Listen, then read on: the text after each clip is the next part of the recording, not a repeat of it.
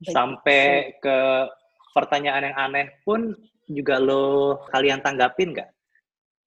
Maksudnya um, tadi tuh kayak BRI, Sabrina, lu punya pacar nggak? Itu hal yang yang maksudnya ada nggak sih di di di messagingnya kalian kayak eh bulan ini ada pertanyaan kayak gini belum ada jawabannya nih gitu. padahal nggak penting banget gitu nah itu lo tetap oh, tetap oh. kerjain nggak itu sering sekali terjadi nggak lagi jadinya kan itu sering banget ditanya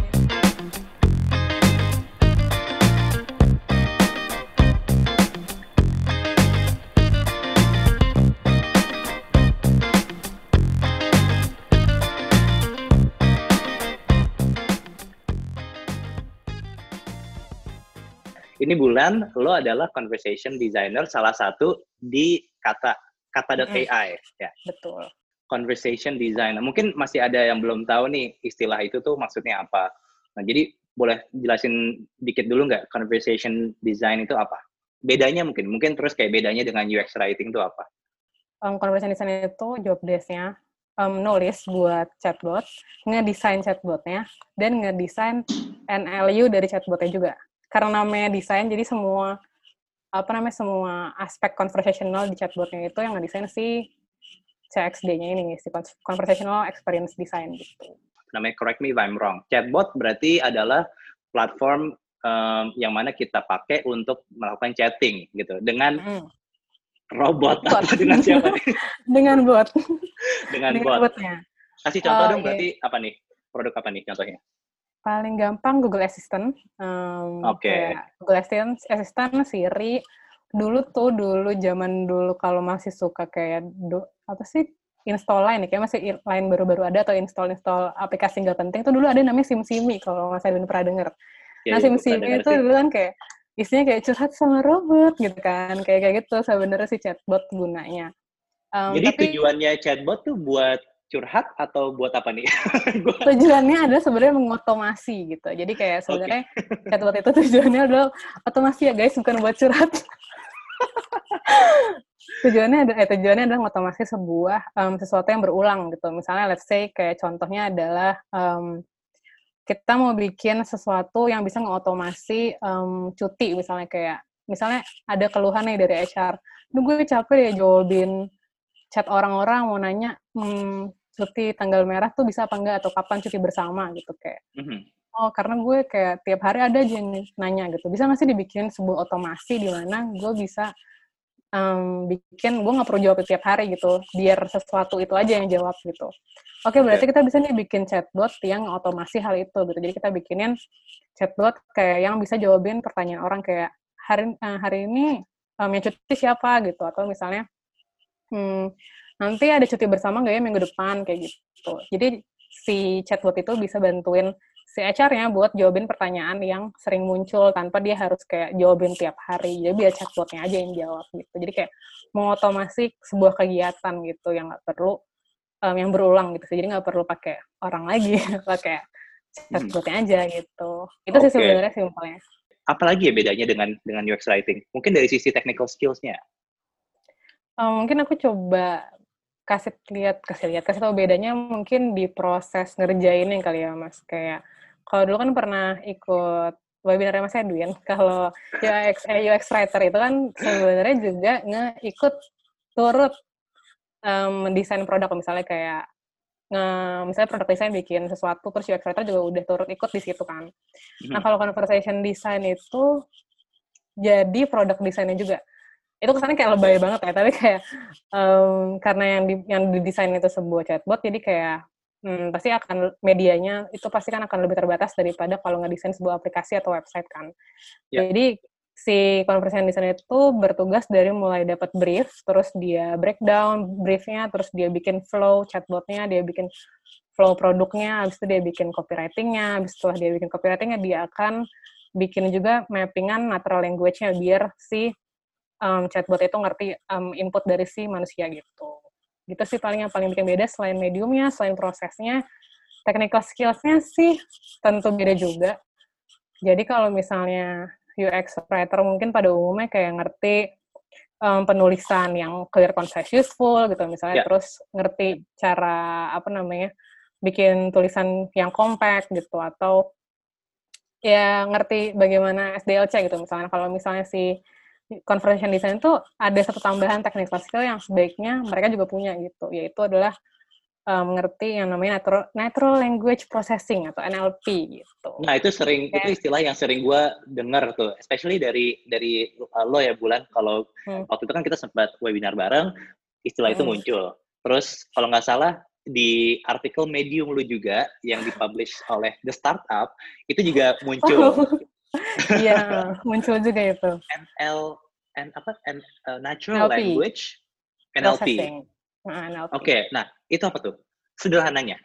Sederhananya adalah um, itu adalah kemampuan kemampuan proses dari si chatbotnya atau si si botnya gue sebutnya bot aja dulu aja si botnya itu untuk mengerti bahasa manusia gitu kan jadi kayak ada natural language processing jadi si botnya jadi ngerti um, bahasa naturalnya si manusia gitu jadi kayak ketika kalau misalnya kita ngobrol sama Google Assistant atau Siri gitu kan suka kayak oke okay, Google cariin restoran terdekat dong nah itu kan natural language masih Google itu si Google Assistant itu udah punya natural language understandingnya gitu udah punya NLU udah, udah punya pemahaman terhadap si bahasa manusia itu gitu sih jadinya. Oke, okay, memanusiakan robot. Oke, okay, memanusiakan Betul. robot berarti ya. Hmm, hmm. Oke, okay, um, nah tadi kan oke, okay, sebentar dulu, sebentar dulu. Mungkin kalau gua rewind sedikit aja ya. Berarti buat mereka para UX writer yang mau pindah ke sini atau mungkin mereka yang mau jadi conversation design uh, lulusan uh, universitas sekarang mau mau coba uh, field ini. Hmm. Nah, berarti um, bayang apa bayangannya mereka tuh oh seperti Google Assistant gitu ya. Nah, hmm. um, jadi yang lo kerjain di kata ini outputnya seperti Google Assistant yang kita pakai untuk chatting dengan si botnya, ya kan ya. Nah, tapi uh, dari hasilnya Google Assistant itu kan jawaban-jawabannya itu seperti manusia. Nah, itu yang disebut dengan uh, NLP ya. Hmm, sebenarnya NLP-nya itu NLP-nya itu adalah proses di belakangnya. Jadi dia tuh kayak processing-nya. Jadi okay. yang kita output, outputnya aja. Cuman kalau si chatbotnya itu, jadi sebenarnya mungkin agak mundur dikit sebelum kita ngomongin NLP. Jadi chatbot itu sebenarnya ada dua. Gue mau bilang chatbot, tapi kayaknya kalau chatbot itu terbatas pada chat doang ya. Kalau Google Assistant itu kan sebenarnya voice assistant ya. Jadi yeah. tuh bot itu sebenarnya ada dua. Um, bot itu ada dua. Satunya itu voice based bot, satunya lagi text based bot. Text based bot itu kan ada contohnya mungkin kalau ada yang pernah nyoba pakai tuh hmm, chatbotnya BRI gitu misalnya atau Telkomsel atau Indosat yang ada di dalam aplikasinya gitu. Itu itu namanya um, text based bot terus ada yang voice bot itu ada ada voice assistant ada Siri ada Google Assistant meskipun mereka juga bisa pakai chat ya nggak cuma pakai suara. Nah um, yeah. itu dua dari outputnya dan dua tipe bot dari outputnya. Tapi ada juga dua tipe bot dari um, apa ya kayak pemrosesannya. Jadi ada bot yang didukung sama NLP atau AI, ada bot yang diduk nggak didukung sama AI. Yang nggak didukung sama AI itu bot-bot yang cuman pakai keyword base gitu. Jadi bot itu ada dua, ada yang keyword base, ada yang AI base gitu. Yang pakai NLP itu yang AI base gitu. Oke. Oke, paham, paham. Agak ribet ya? Enggak, enggak, enggak. Berarti, enggak, tadi gue gua paham sepenuhnya sih. Berarti kalau gue ringkas, ada text-based bot, sama hmm. ada audio, oh, sorry, voice based bot ya. Betul. Oke, okay. dan bedanya antara teks dan voice tadi ya berarti percakapan yang kita yang kita lakukan di di di chatting platform itu kalau teks berarti kita ketik, kalau voice berarti kita ngomong sama chat, chat chattingnya ya. Oke, okay. oke, okay. hmm, mulai dari mana ya? Maksud gue tadi kan uh, gue UX writer, gue mau uh, gue mau pindah jadi conversation design atau gue lulus kuliah gue mau jadi conversation designer gue mulai dari mana nih gitu? Gue mesti mulai dari mana supaya gue bisa? Mulai dari mulai dari mananya menurutku jadi lebih luas sih. Kayak mulai dari mana itu ada kayak lagi iklan ya. Mulai dari mana tuh uh... udah bukan itu lagi tagline apa hashtagnya. Oh tagline udah hashtag udah ganti udah ganti ya ternyata okay. telat gue.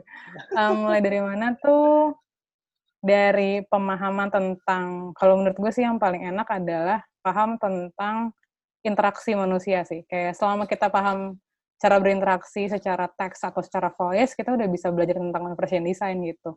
Karena menurut menurut gue pribadi sendiri sih ya, um, gue nggak tahu ini berlaku buat yang lain apa enggak. Dari gue sih lebih sulit memahami um, nulis sesuatu yang microcopy kayak kayak nulis di UX writing itu kan sebenarnya banyak kan microcopy kan, kayak button, yeah. city gitu kan Sedangkan kalau di conversion design tuh lo lebih punya kebebasan buat nulis nggak sekompak itu, nggak sekompak UX dan peraturannya juga nggak yang se-strict UX gitu.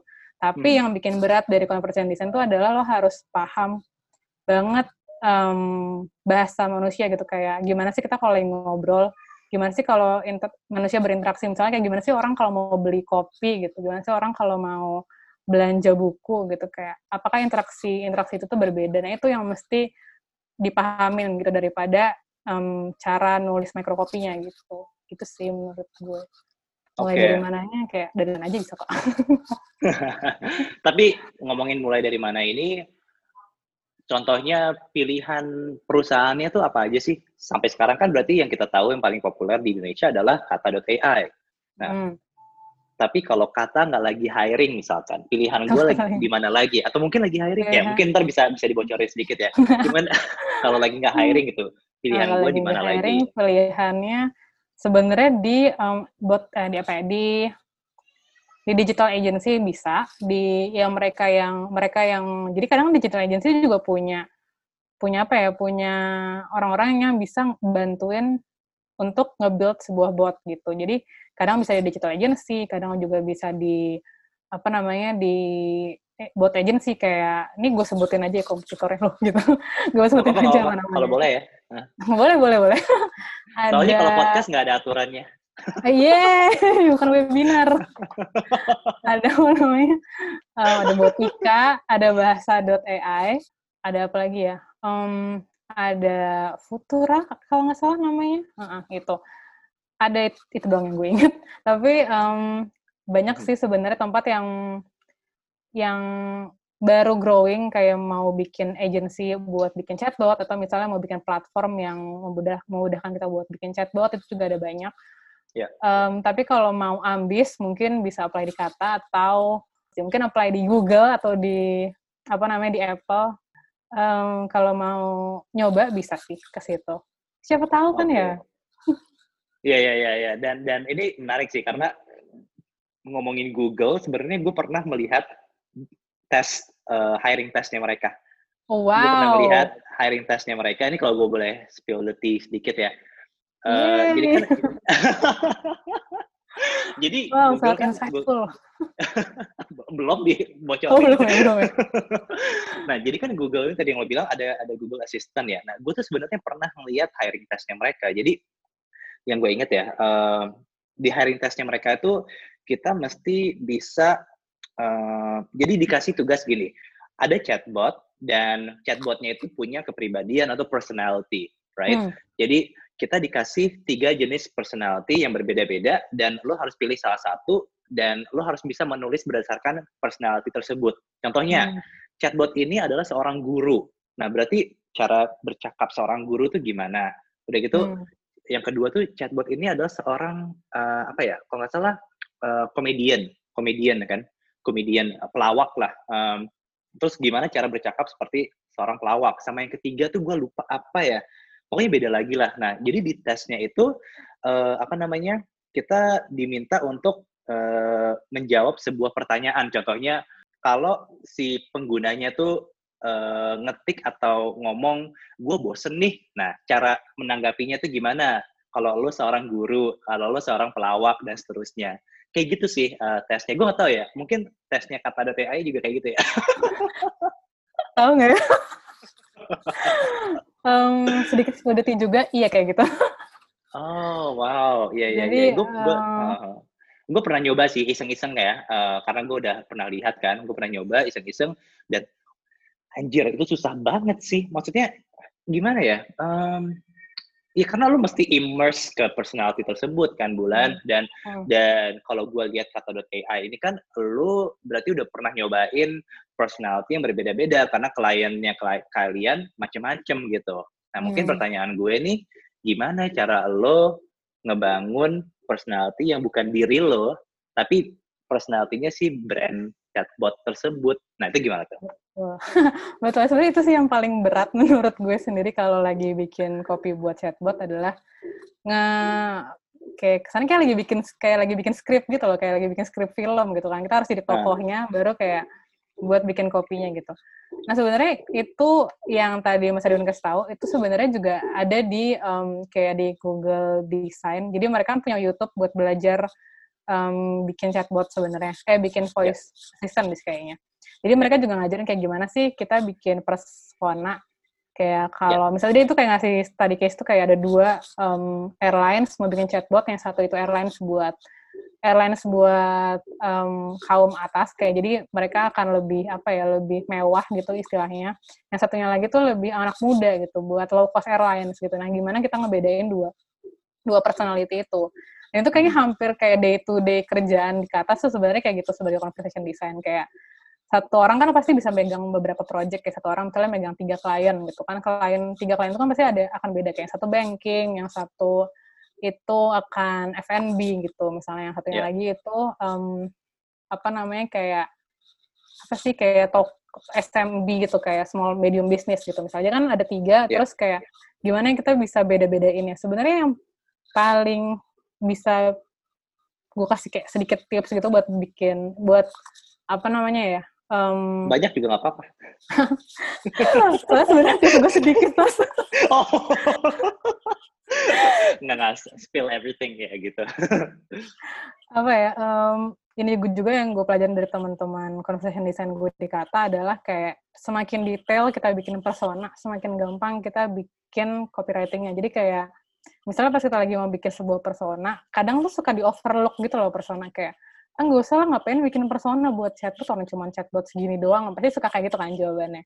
Tapi oh. gimana kayak kita bikin copywritingnya sesuai sama brandnya kalau kita nggak bikin persona gitu. Jadi kayak semakin detail kayak misalnya semakin tahu namanya sampai umurnya terus sampai sifat-sifatnya sampai kesukaannya sampai sosial media bio-nya mau lo bikin juga sebenarnya nggak apa-apa karena semakin kita bikin kayak tokoh fiksinya semakin gampang kita bikin copywritingnya gitu kayak kalau gue karena sukanya sih bikinnya tuh kayak kayak lagi bikin apa ya, kayak lagi bikin novel kayak gue mau tokonya kayak gini gitu kayak hmm. misalnya saya um, kita sebut oh, iya, salah satu juga. salah satu klien ya kata misalnya F&B yang um, sebenarnya mereka udah punya apa namanya udah punya konjargon apa sih namanya tuh maskot udah punya maskot.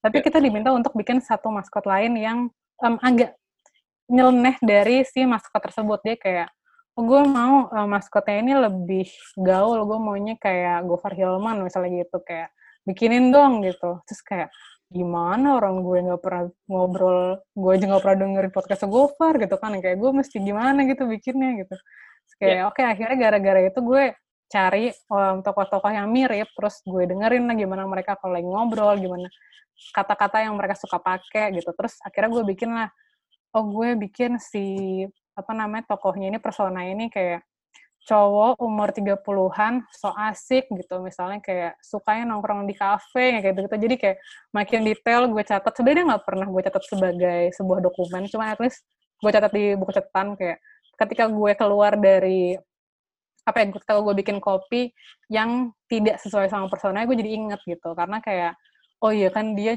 cowok masa jawabannya pakai emoji um, bintang sih kan nggak mungkin kayak gitu. Atau misalnya kayak eh dia cowok masa jawabannya iya kak makasih. Kan nggak mungkin ya gitu. Jadi kayak harus benar-benar paham si personanya dari awal biar copywritingnya dari awal sampai akhir tuh sama gitu.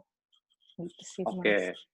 Oke, okay, berarti mengenali, mendalami, uh, mendalami personanya kan. Sama tadi hmm. apa yang lo bilang melakukan riset juga. Contohnya kalau personalitinya si Gofar Hilman, berarti ya dengerin podcastnya, cari tahu orang-orang yang mirip dengan dia, cara berdialog tuh kayak gimana, gitu ya. hmm, ya. Betul. Oke, okay. hmm. Iya benar sih itu mirip dengan apa tadi uh, tadi yang lo bilang uh, seorang novelis ya. Bahkan novelis berarti kalau apa ya? Contohnya J.K. Rowling gitu kan. Dia menulis hmm. buku Harry Potter di mana bukunya itu isinya ada banyak banget karakter. Berarti dia mesti bisa kayak mengira-ngira uh, kalau Harry ngomongnya kayak gimana, kalau Ron ngomongnya kayak gimana dengan personality hmm. mereka yang berbeda-beda.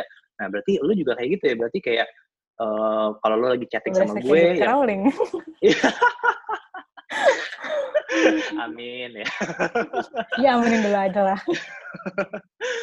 wow, itu challenging sih. Karena gini sih ya, mungkin kalau gue boleh share dikit, um, gue kan berarti Oke, okay, gue saat ini bekerja sebagai UX writer di Blibli, yang mana gue yang mana cuma ada satu personality yang gue perlu pelajari kan personalitinya beli-beli gitu.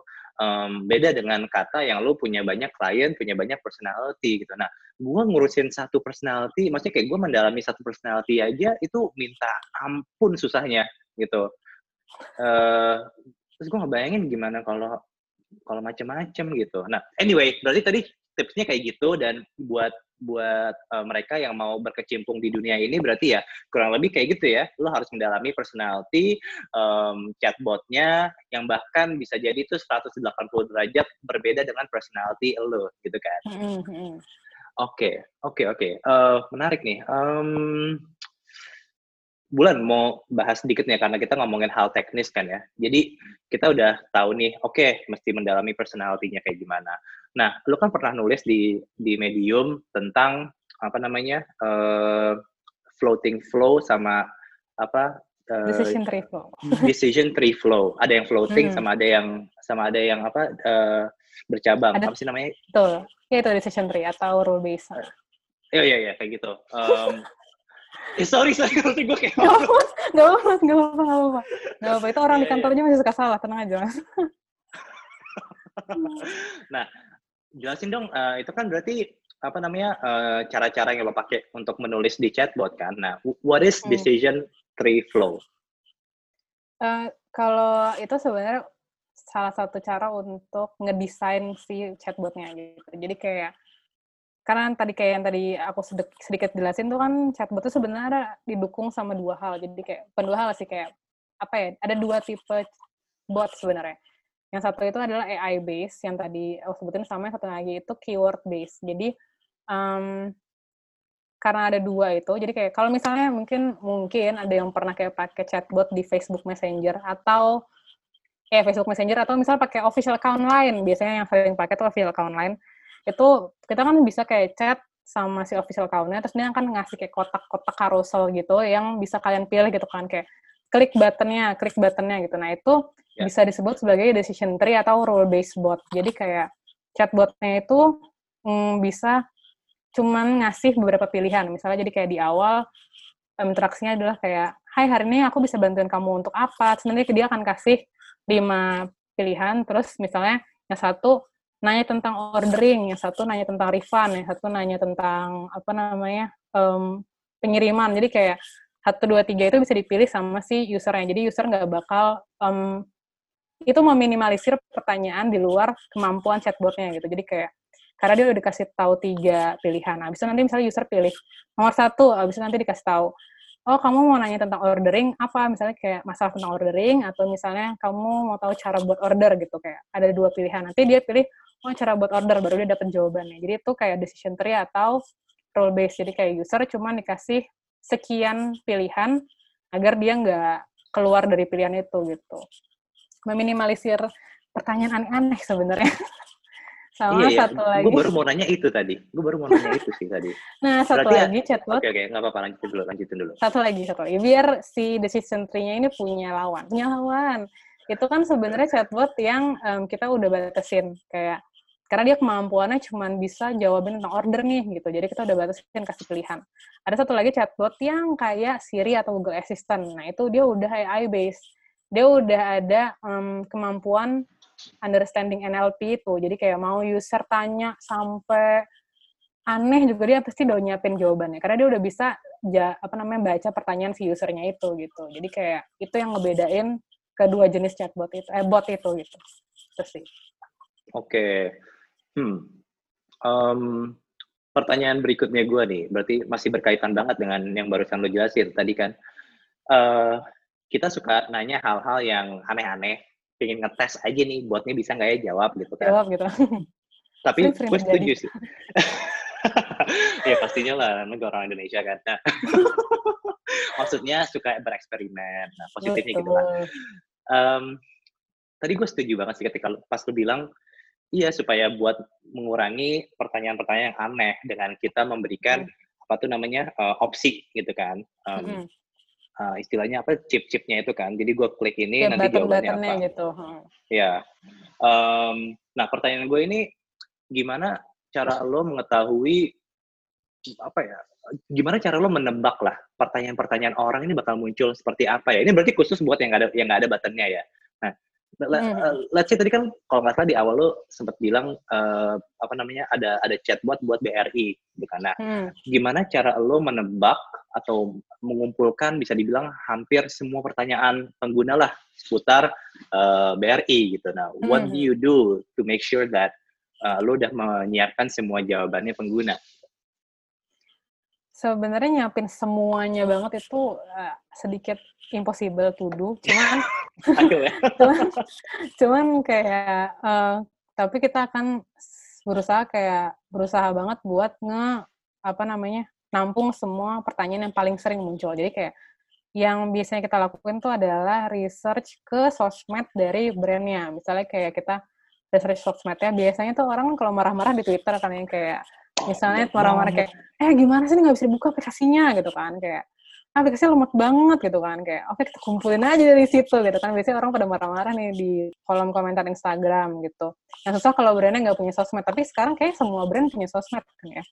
Ya jadi terus um, biasanya kita dari situ kita kumpulin terus kita kelompok-kelompokin mana yang paling banyak. Misalnya dari dari kita misalnya nemu um, kayak 200 data misalnya kayak dari dari sosmed gitu Nah, kita kelompokin jadi satu kayak misalnya ada kelompok buat marah-marah gara-gara login, terus ada kelompok um, nanya banyak tentang pasti ya. cara daftar ya, betul banyak banget cara daftar gitu kan kayak biasanya kita udah sebenarnya kita udah punya kayak satu data bank gitu, isinya kayak um, misalnya satu data bank buat industri banking gitu kayak apa sih yang paling sering ditanyain sama user-user banking gitu. Jadi kayak yeah. oh karena udah ada ini jadi kita udah bisa apa namanya bisa punya apa ya gambaran si chatbotnya bakal bisa jawab apa aja gitu. Itu sih yang paling sering lakuin. Cuma wow. tetap aja ada jawaban, ada pertanyaan-pertanyaan yang kita nggak nyiapin jawabannya kayak misalnya tiba-tiba sering banget nih tiba-tiba kayak nanya karena si chatbotnya punya persona nih misalnya kayak kan BRI nama personanya itu Sabrina terus nanti tiba-tiba kayak Sabrina kamu punya pacar nggak? Saya kan jawaban pertanyaan yang kita nggak siapin gitu kan kayak chatbot banking nggak bertanya punya pacar gitu kan kayak pokoknya pertanyaan-pertanyaan di luar dari di luar dari yang kita udah masukin ke dalam chatbotnya kita siapin kayak general. Dulu misalnya kayak um, aduh aku nggak ngerti ini sama pertanyaan kamu gitu. Kamu boleh ulangin lagi nggak pertanyaannya? Gitu. Atau misalnya kayak aku belum ngerti nih pertanyaan kamu kamu bisa nanya tentang ini ini ini sama ini kayak gitu sih. Kayak gitu biasanya kita udah batasin. Sampai ke pertanyaan yang aneh pun juga lo apa ya juga juga kalian tanggapin nggak? Maksudnya um, tadi tuh kayak BRI, Sabrina, lu punya pacar nggak? Itu hal yang yang maksudnya ada nggak sih di di di messagingnya kalian kayak eh bulan ini ada pertanyaan kayak gini belum ada jawabannya nih gitu. padahal nggak penting banget gitu nah itu lu tetap oh, tetap oh. kerjain nggak itu sering sekali terjadi loh detil lagi jadinya kan um, itu sering banget ditanyain sama klien kayak um, atau misalnya dapat feedback kayak eh ini kok dia nggak bisa jawab basa-basi sih kayak misalnya hmm, dia sering ditanyain nih misalnya chatbot um, Alpha atau Body Shop gitu kayak suka ditanya eh um, si nama bot misalnya gitu kayak kenapa sih um, bintang itu jatuh? misalnya kayak gitu kayak Hah, gimana ceritanya kita dapat pertanyaan kayak gitu? gitu kan kayak gimana kita ngesiapin jawaban untuk specific question itu? gitu kan. Nah biasanya kita kayak jadi kita tuh punya data isinya small talk jadi kita kayak itu isinya kumpulan pertanyaan-pertanyaan basa-basi orang um, yang bisa kita handle di bot. Misalnya kayak nanyain agamanya apa, nanyain punya pacar apa enggak. Itu biasanya cuman kalau kliennya request botnya bisa buat jawab kayak gituan, biasanya kita kita ke sana ke sana kayak nge-integrate atau bikin si chatbotnya itu ngerti pertanyaan-pertanyaan yang cuma basa-basi doang gitu dan kita udah siapin jawabannya gitu. Ntar tinggal disesuaikan sama personanya aja sih. Tapi kalau di jawabannya di luar dari data basa-basi itu kita kayak udah nyiapin general response. Jadi kayak uh, kita hmm. sih bilangnya sebutnya kayak fallback ya. Jadi kayak misalnya user nanya tapi si botnya nggak ngerti, dia akan ngebalikin ke usernya buat minta dia nanya pertanyaan yang sesuai sama kemampuannya dia aja gitu sih. Hmm, contohnya kayak pertanyaan kamu aneh, boleh tanya yang lain nggak gitu ya? Nah, ya, kayak gitu. Pertanyaan kamu aneh, kita cuma bisa jawab ini, nanya ini aja contoh contoh general response yang yang menurut lo bagus tuh kayak gimana? Contoh general response it yang bagus tuh adalah kasih tahu kalau chatbot yang nggak ngerti, tapi kita juga kasih tahu pilihan langkah berikutnya tuh si user bisa ngapain. Jadi kayak kadang ada juga chatbot yang um, misalnya dia nggak ngerti, dia cuma bilang kayak ehm, maaf, aku tidak mengerti gitu. Tapi habis itu kan kayak nanti si siapa si user bakal frustrasi gitu kan kayak, kalau dia nggak ngerti terus gue mesti ngapain? Kayak gitu kan kayak jadi kita harus kasih langkah berikutnya. Misalnya kayak sorry aku nggak ngerti sama pertanyaan kamu atau aku belum paham atau misalnya kayak sorry aku masih belajar gitu. Kamu bisa nanya tentang ini sama ini sama ini ya gitu. Kayak gitu. Jadi nanti dikasih tahu kayak ada CTA-nya aja sih yang penting ada call to action-nya. Oke, oke, oke, got it. Nah, berarti pesan nih buat para pengguna yang menggunakan uh, chatbot, hati-hati juga nih dalam bertanya karena pertanyaan kalian terekam nih. Betul. Bulan tahu semua pertanyaan kalian. Kalau kalian curhat sama chatbot aku bisa baca ya. iya, apalagi kayak hmm. ini kan uh, apa namanya uh, chatbot yang dipakai jam-jam malam tuh biasanya kan pikiran-pikiran cowok udah jorok-jorok tuh. Berarti lu tahu ya, semua. udah deh.